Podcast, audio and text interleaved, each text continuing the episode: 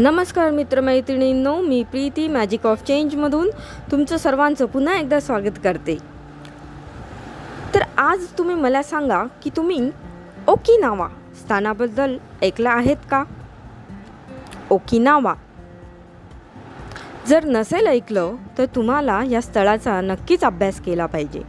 आणि ऐकलं असाल तर हे त्याची उजळणी करण्यासारखं होईल. आणि त्या स्थानाला पुन्हा उजा तुम्हाला आठवणींचा उजाळा देता येईल. आणि ते नेहमीच चांगलं नाही का? तर काय आहे हे ओकिनावाचं एवढं महत्त्व ओकिनावा हे जपानमधलं एक स्थळ आहे आणि याची खासियत काय आहे ते सांगते. या ठिकाणी जगातली सगळ्यात जास्त शतकपूर्ती केलेली माणसं आहेत. म्हणजेच इथली लोक नक्की काही ठराविक गोष्टी करत आहेत जे जगातले इतर लोक करत नाही आहेत. म्हणूनच त्यांचं आयुष्यमान इतरांपेक्षा जास्त आहे. तर आपण पाहूया अशा कुठल्या गोष्टी ही लोक करतात. तर पहिलं म्हणजे ही लोक नेहमी आपलं डोकं कशा ना कशात गुंतवून ठेवतात. स्वतःला ते सतत काही ना काही कामामध्ये किंवा काही कौशल्य शिकण्यामध्ये असं गुंतवून ठेवलेलं असतं त्यांनी आपल्याला.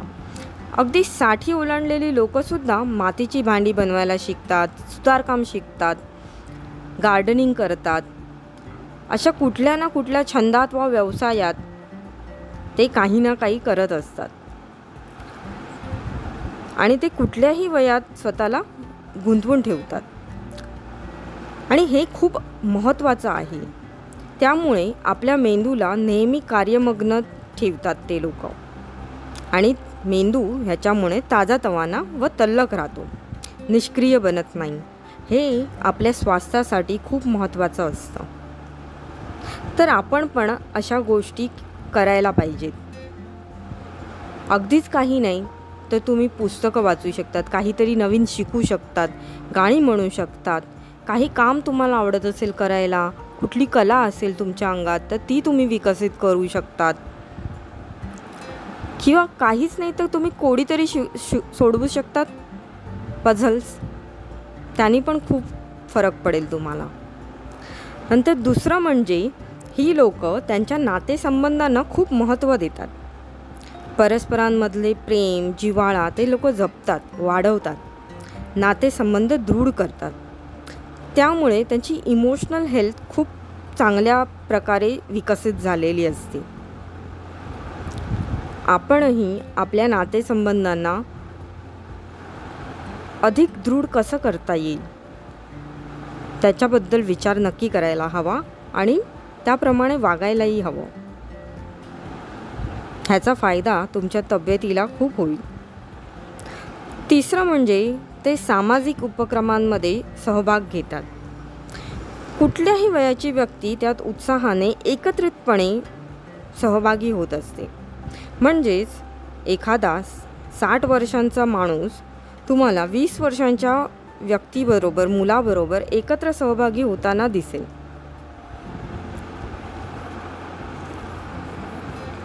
अशी अनेक कार्य ते एकत्रितपणे करत असतात. वयाचं अंतर न बाळगता.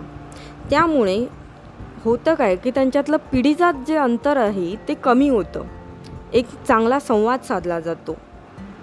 आणि त्यामुळे त्यांचं नातेसंबंधही सुधारतात आणि तब्येतही सुधारते. तर हे पण आपण करू शकतो. सुरुवात करायला तरी काय हरकत आहे? चौथं म्हणजे ही लोक विटॅमिन डीला खूप महत्त्व देतात जे आपल्याला निसर्गत सूर्यप्रकाशातून मिळत असतं. सूर्यप्रकाशात व निसर्गाच्या सानिध्यात जर आपण जास्त राहिलो तर आपली हाडं मजबूत बनतात. आणि त्यामुळे तब्येतीला पण आपल्या अतिशय उत्तम असतं.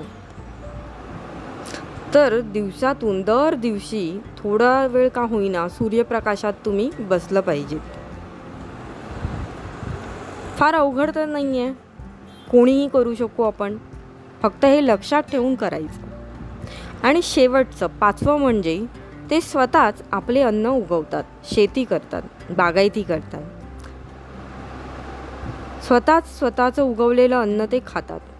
म्हणूनच त्यांना याची खात्री असते की जे आपण खातो आहोत त्याच्यावरती रासायनिक प्रक्रिया झालेली नाही आहे खतांचा विनाकारण वापर झालेला नाही आहे जर त्यांच्याकडे एखादा जिन्नस नसेल तर तो ते शेजाऱ्यांकडून मागून घेतात. आणि अशी त्यांची जीवनप्रणाली स्वयंनियंत्रित झालेली आहे तिथली.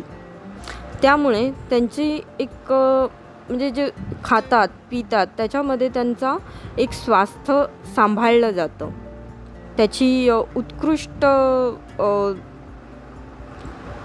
आपण काय म्हणतो ते योग्यता अतिउत्तम असते त्याचं. क्वालिटी.